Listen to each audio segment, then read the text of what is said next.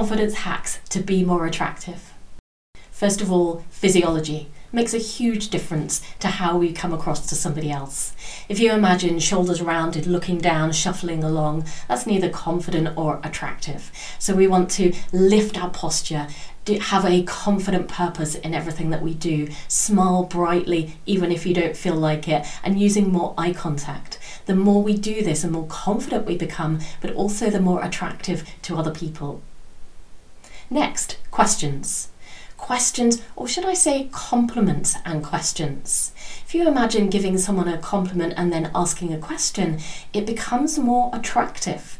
You're showing that you're interested in somebody else and you want to start a conversation or keep it going. And it's a very attractive trait. So, a compliment that's a nice dress. Where did you get it from?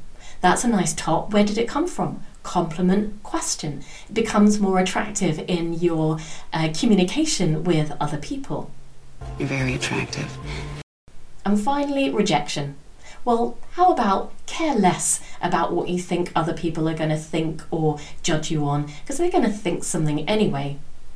So care less about what you think other people are thinking. That means that you get used to rejection or the fear of rejection when you're talking to somebody or wanting to make conversation. It becomes more attractive. You care less, you become more confident and less worried about rejections or doubts, and you relax.